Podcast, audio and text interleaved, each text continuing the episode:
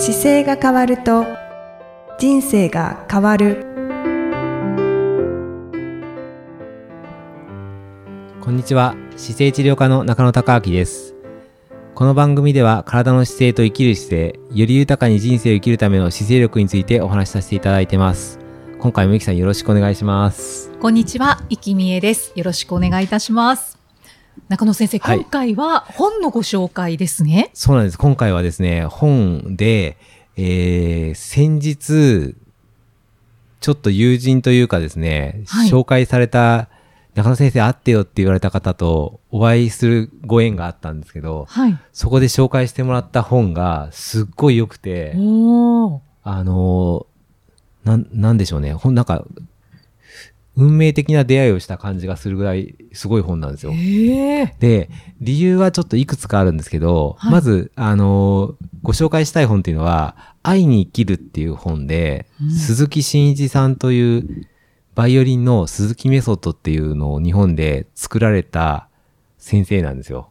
で、その人の本をご紹介したいんですけど、はい。あの、僕、その、あ、中野先生に会いたいですって言われた方は、実は今度、あの、砂漠というかサファリレースに9月に出たいっていう方で、はい。で、今までそんなにさステージレースとかマラソンとかそんな出てない、出てないんですけど、なんか荷物を背負って出るのに、その方のご友人が、今から出たいんだけど、あの、どうしたらいいかって相談をしたら、それなんか走り方と姿勢とかをちゃんと教えてもらった方がいいよって言って僕のことを紹介してくれてで、そのサファリレースなんですけど、その方が、あ獣医さんなんですよ。はい。獣医さんの中でも、ちょっと特別な獣医さんで、はい。獣医の世界に救急救命というものを作っちゃった方なんですよ。へえ。へあの獣医あのに人間の世界に救急救命があるのは皆さんわかるじゃないですか。はい救急車で運ばれて救急救命の先生がいて、はい。でも動物の世界にそれがないから、それおかしいよねって言って、うんその分野を作って教科書に入れちゃった人なんです。へえで。その方が、あの、すごいことされてるけど、情熱大陸にも出てて、ああ、そうなんですまだ僕よりはお若いんですよ。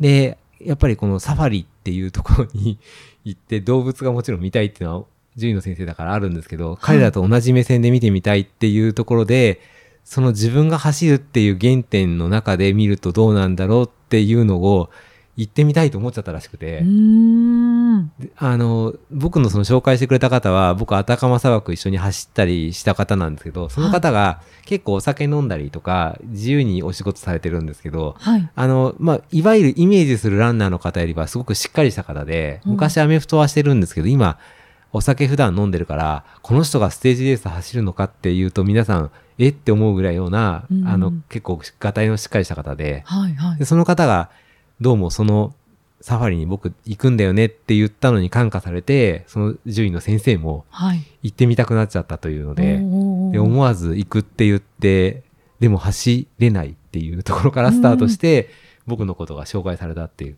はい。はい。で、その方と喋ってる中で、あの、この愛に生きるっていう本が最近読んだ本ですごくいいっていうのがご飯食べながら喋ってる時出てきて、はい。で、鈴木メソッドっていう先生でねって言われて、鈴木メソッドっていうのはバイオリンの先生なんですよ。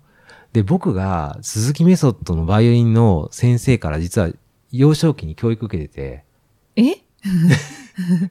鈴木メソッドの鈴木先生の末広悦子先生っていうバイオリンの先生がいて、はいその先生に僕はアメリカにいた時かな、3歳ぐらいから実は小学校の真ん中ぐらいまでは、あの、そのバイオリン教室に行ってたんですよ。そうなんですね。で、当時は僕この鈴木真一先生ってもちろん本で読んでるわけじゃないので、はい。あの、バイオリン教室に行ってるもんだって思って、バイオリンを教わりに行くじゃないですか。はい行って、で、ば結果的にはバイオリンやめちゃってるんですけど、うんその鈴木メソッドが何かは全くこの本に出会うまで分かってなかったんですよで、今回紹介されて、で、その時の会話が、え、中野先生、鈴木メソッドやってたのって言われて、はい、はい。その人が感動しちゃって、僕がやってたことに。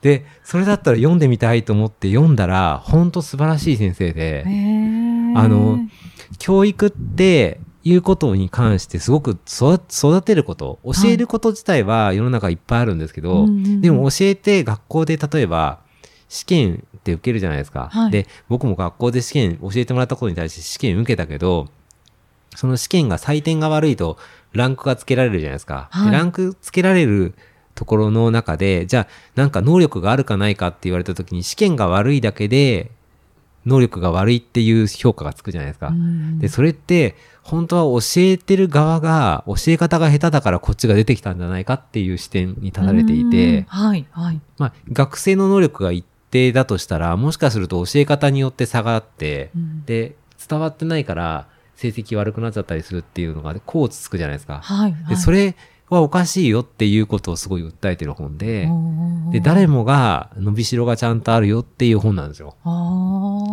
で、あくまで育てることをすれば誰もが伸びていきますよっていう本だったんで、うん。ちょっと、あの、一気に読んじゃってう、ん。でこれ今手元に僕ある本、ちょっとイキさんに初めのはい。3行ぐらいだけ読んでもらいたいんですけど、はい。ちょっとここの前書き読んでいただいてもいいですか？はい。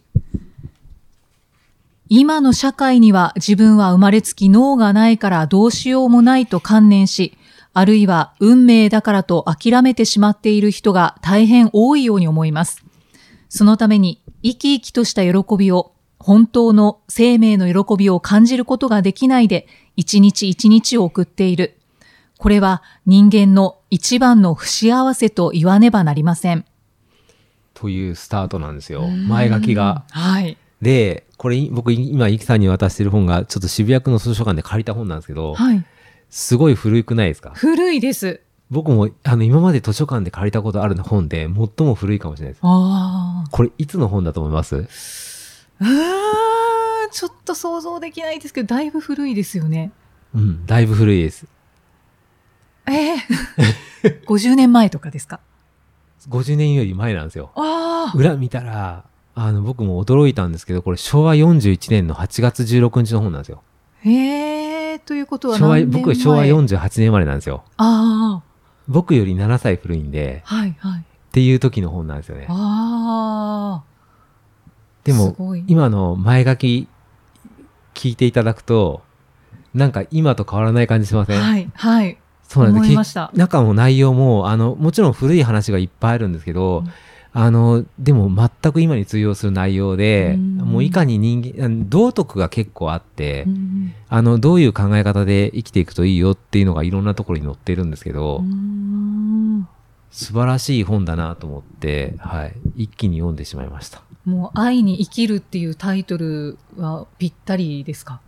そうですね。だから一人一人の能力をちゃんと引き出してあげると、あの、自分でこう切り開いていろんな世界がひら広がってくるよっていう内容で、うんこの方の教え子に僕そのバイオリンやりながら当時の曲名全然覚えてなかったんで、この本読みながら、実はこういろんなかバイオリニストの方々が出てくるんですよ。はい。で、皆さんこう有名な方だと思われるんですけど、うん知らなかったから、検索しながら、あの YouTube で音楽、あのこの出てくるクラシックを聴きながら全部読んでいったんですよね。ああ、そうなんですね。そしたらやっぱり本当に、あの、モーツァルトがすごい大好きな先生で、はいで、モーツァルトの中にいかに人間のこう歴史があるかっていうようなことも書かれてるんですけど、うんその人間のなんか感じるものっていうのを音楽はすごく表現される、すできてて、うん鈴木先生はバイオリンを弾いてる方を音聞いただけで姿勢もわかるし。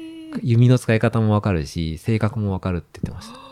書いてありました。そうなんですね。で、それ、が勘っていう風に表現されてるんですけど、あの、その勘っていうのが僕は自分が姿勢見ていく中で、パッて見たときに、その方のある程度性格だったりとか、動きだったりとか、どこに問題あるかって見えるんですよ。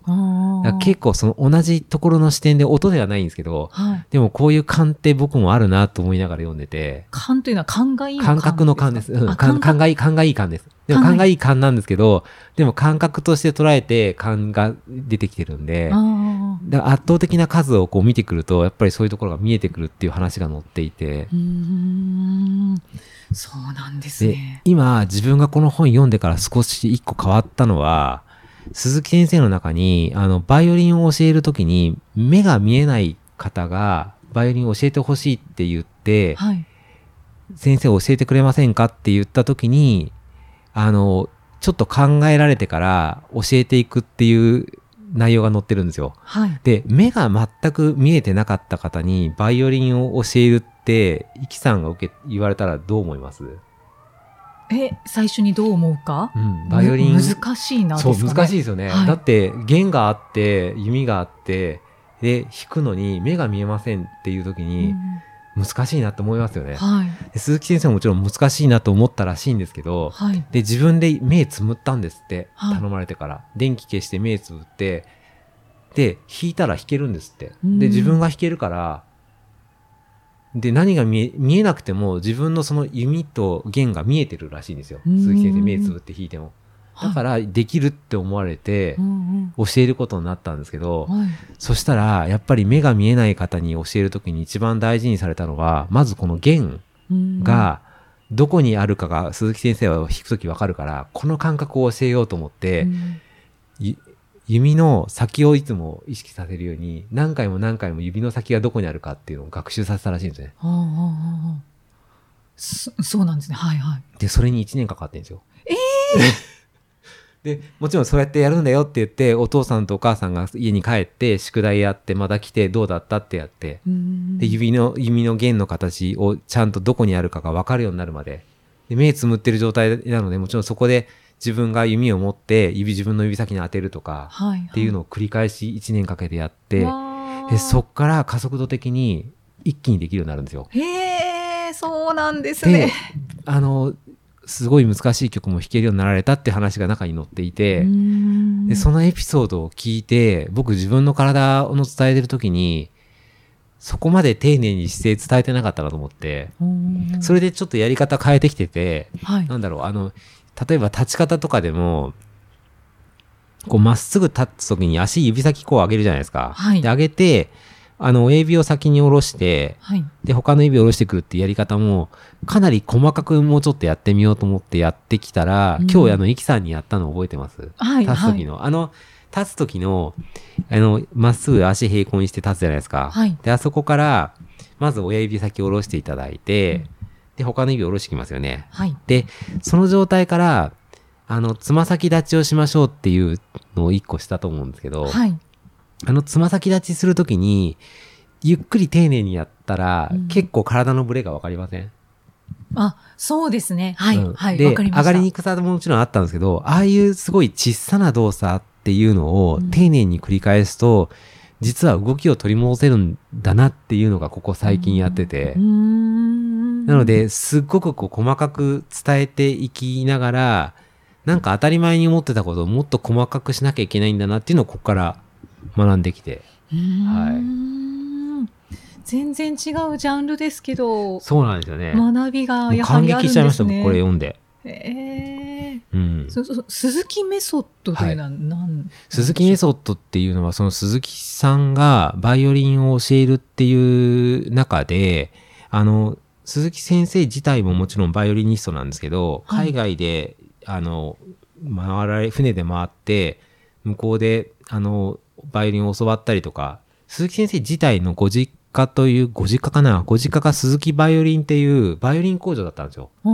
で、バイオリンが身近にあったんですけど、17歳までかなまでバイオリン弾いてなくて、で、17歳からバイオリン弾き始めて、で、23歳でドイツに留学されて、はい。で、そこでドイツで、あの、学ばれて、で、日本に戻ってきて、えーそうですね、帰国後、帝国高等音楽学校の校長っていうのをされて、うん音楽を教えていく中で戦争になって、うーんで、愛知県の方に工場があって、今も愛知県にあるんですけど、はい。鈴木バイオリンの工場が。でも当時は、この内容を読んでると、1日に1000、1000台かな ?1000 台以上のバイオリンを作れるほどの工場だったらしいんで、大きいんもう日本といえば鈴木バイオリンっていうぐらいの多分規模だったと思います。あで、そこの規模のスケールだったんですけど、戦争でやっぱり戦争のものを作らなければいけなくなってきうて、ん。状況が変わってきて、で、そこから木曽福島っていう町に木を、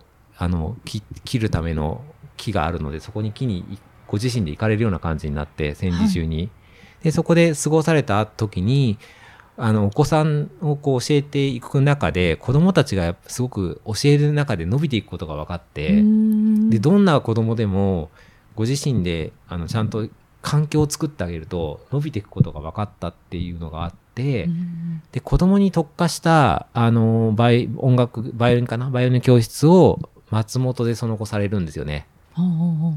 でそこから子供のあの何もない状態の時にいかにこう環境を整えてあげると伸びていくかっていうことを鈴木メソッドっていうふうに多分されて、うん。あの鈴木先生のこの番順番でやっていきましょうねっていう多分楽譜と教え方と、うん僕も多分それをやってるんですけど。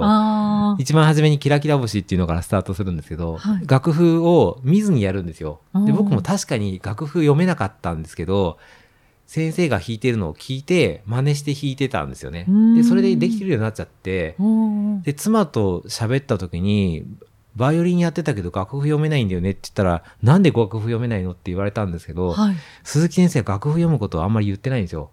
あくまで音を聞いて、それを真似すれば3歳の子供でもできちゃうっていうメソッドが鈴木メソッドで、なるほど。僕だから実家帰ると、それこそ3歳の時のバイオリンから、なんだろう、何号って言ってたかな ?16 分の1とかって書いてたかな？なんか4台ぐらいサイズ順番に変わって今でも置いてあります。あ、そうなんですね。で、僕もやってたし、弟たちもやってたんですけど、多分、両親うちの母が、その鈴木メソッドをされてた末広悦子先生っていう先生とアメリカ時代に会ってて、うんでそこで末広さんがアメリカの多分 UCLA かなんかで教えやれてる時にちょうどロサンゼルスにいる当時仲良くなってうんでそこで教えてもらって帰国してからも三重県に末広先生お住まいだったんででそこに通って教わってたっていう感じだったんですね。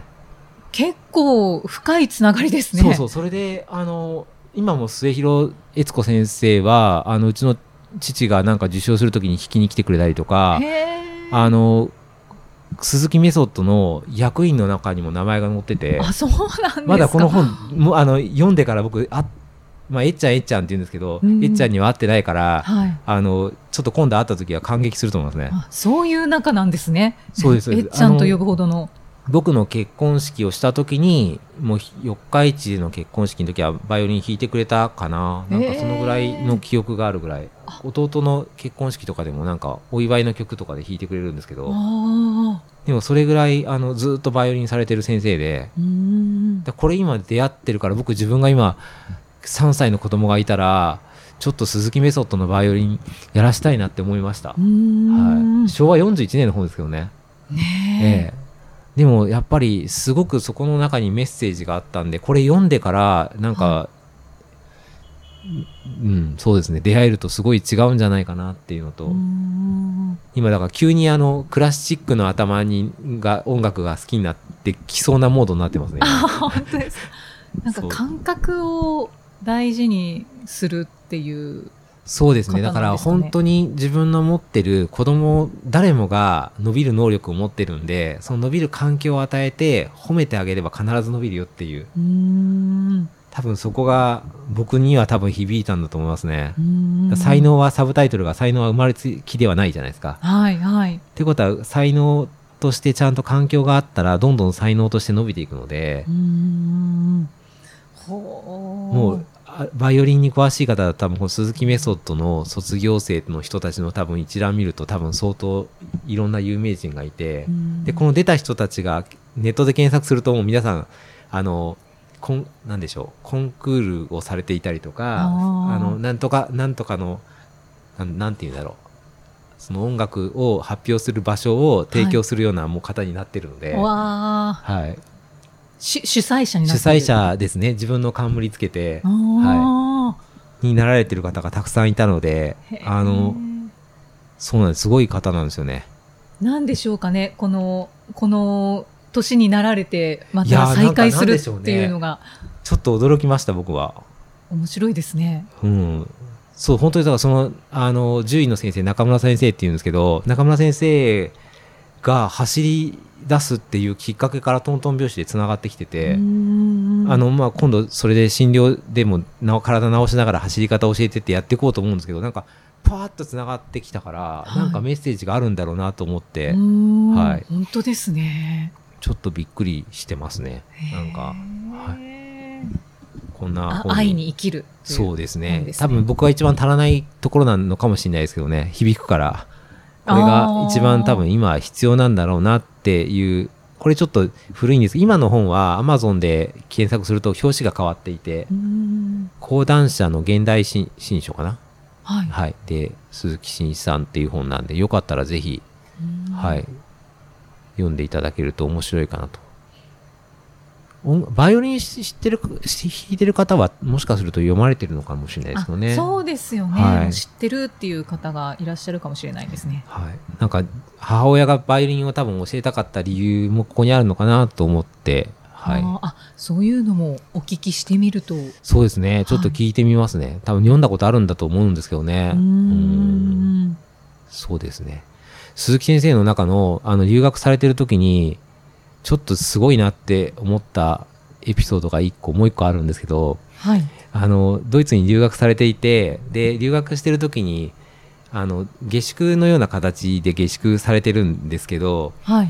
その時にあのすごい人脈にこの鈴木先生出会っていてうんあの外国の地で留学した時に住ましてもらったりするじゃないですか、はい。その時に鈴木先生の下宿先ってすごい方のとこなんですけど、はい。なんかイメージつきます？当時。あごめんなさい。こ場所どちらでしたっけ？ドイツで。ドイツ。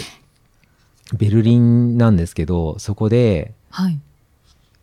下宿を当時だから、えっと1898年生まれなんで1920年とかですよね、だから日本で行くと大正の初めに船で行って、す住ましていただいた先が。全然イメージつかないですよね。はい。あのアインシュタインなんですよ。がいたんですか？いたんですよいたんですよ相対性理論を作られたアインシュタインのところに下宿してるんですよ。ええおすごくないですか？え、アインシュタインのお家に下宿ってことですか？そうそうそうそう。アインシュタインの先生の家で生活してるんですよ。えちょっとすごくないですか？すごいですね。アインシュタインの先生もバイオリン、アインシュタインさんもバイオリンがすごい上手で、はあ。で、そこに集まってくる方々からもいろんな話を受けたりしながら、あの、成長してくるんですけど、す僕、これ読むときに、妻にこれ話してたら、架空の人物じゃないのかって言ってましたからね、妻は。これが本当のそのページで、人間アインシュタインって出てるんですけど、ええどんな方だったんだろここにちょっと載ってます。でも、そのぐらい、やっぱりこう、強い、あの、何かあったんでしょうね。う。はあ。うん。すごい。なんかね、ほんと、度肝抜く本ですね。薄いんですけど。わずか222ページしかないんですけど、今の本と比べて、なんか1ページ1ページが全部すごいいい内容です。本当ですか？はい。重い、なんか、重い本というよりはちゃんと無駄がなく綺麗に伝えられてる本なんで、うんどこ読んでも面白い面白いというか学びになる本なんで、僕もこれお借りしたんですけど、ちょっと買い直そうと思ってます。はい。ありがとうございます。なんかうまくラジこのポッドキャストを通じて伝わったかどうかわからないですけど、多分私に伝わってるので、あ大丈夫ですかね伝わってるのではないかと。なんかそんな書籍との出会いがいきなりあったので、2024年はやっぱりいい年になるのかなと思ってます。ね、本当ですね。はい。ははい。そんな形で、また次回もイキさんとお送りしていきたいと思います。次回もよろしくお願いします。よろしくお願いいたします。ありがとうございました。ありがとうございました。この番組では、姿勢や体についてのご質問、そしてご感想をお待ちしております。ご質問とともに、年齢、体重、身長、性別をご記入の上、中野生態東京青山のホームページにありますお問い合わせフォームからお送りください。体を見直す時間は人生を見直す時間である。姿勢治療科の中野孝明でした。